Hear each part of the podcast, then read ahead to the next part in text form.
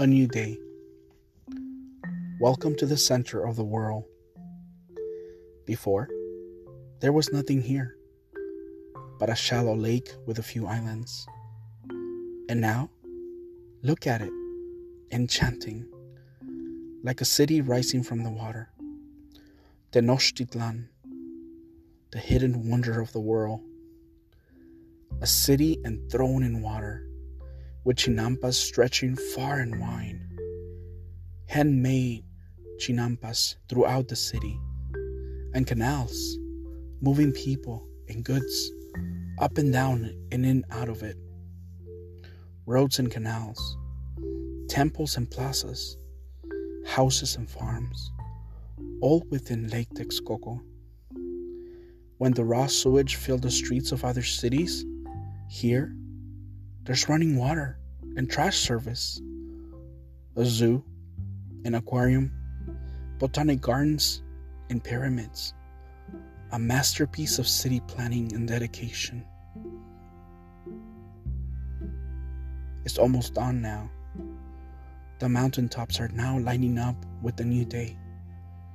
The city's residents, the Mexicas, are waking up to a new day like no other in one of the chinampas, young Tochtli is waking up to his mother's calls for help. Like every day, he loads up the goods that will be sold at the market.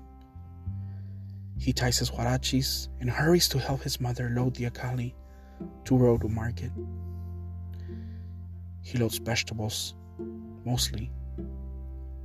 Siktomatl, aguacatl, camotli, chayotli, elotl, nopali, and tlaxcali that his mother has made to sell.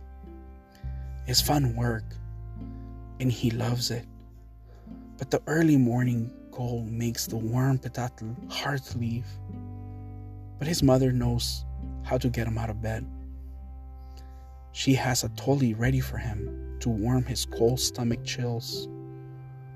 Tochtli rows his akali to Tlatelolco. His father's already waiting for him there. The morning is fresh.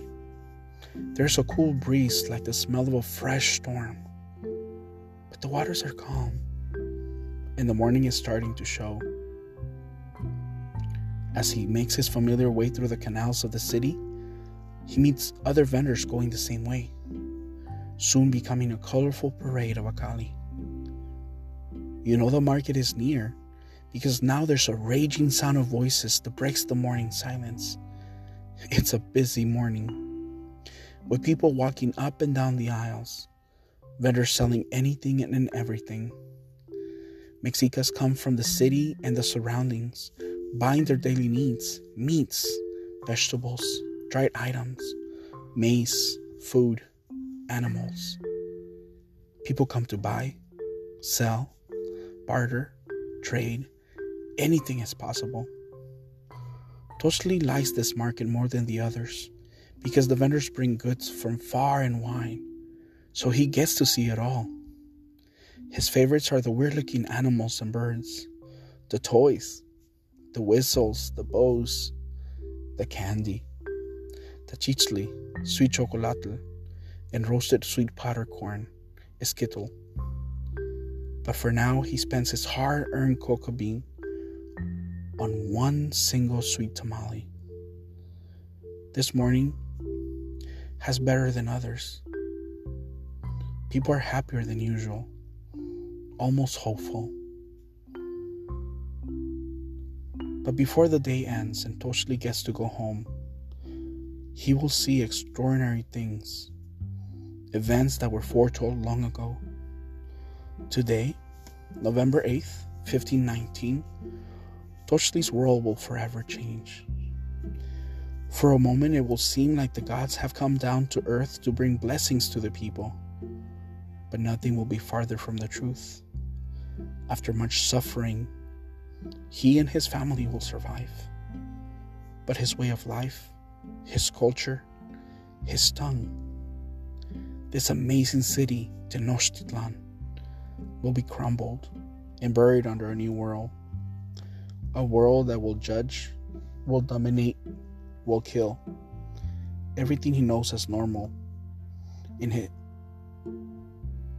in his without respect or admiration for all the good and the greatness of his people.